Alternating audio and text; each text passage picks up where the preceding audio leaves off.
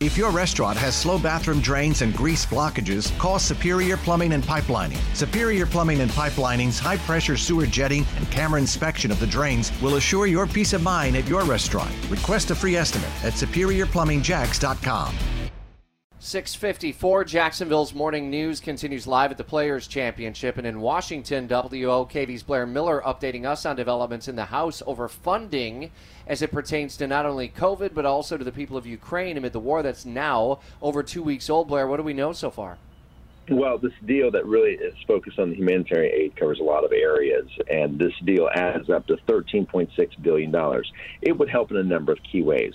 For humanitarian aid first, the bill provides more than $4 billion to help Ukraine and Eastern European allies manage those refugees who've left the country.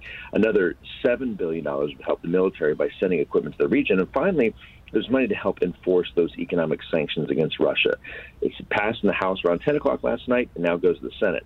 Also, something to keep an eye on the vice president now meeting with officials in Poland and Romania this week. Part of the focus is also on refugees, but that could be somewhat sidelined because the Polish government saying it would transfer Russian made fighter jets to a U.S. military base in Germany with the expectation that those planes would be used by Ukrainian pilots to fight Russia. U.S. really not on board with that plan. The White House said today the U.S. is really still trying to figure this out. Blair, uh, I saw gas prices here in the Jacksonville metro area yesterday go up to at least 448 a gallon. What are you all seeing in the metro D.C. area? Well, the same kind of trend. You know, I think every state is starting to see its own new record according to AAA, and, and we're seeing it certainly across the country.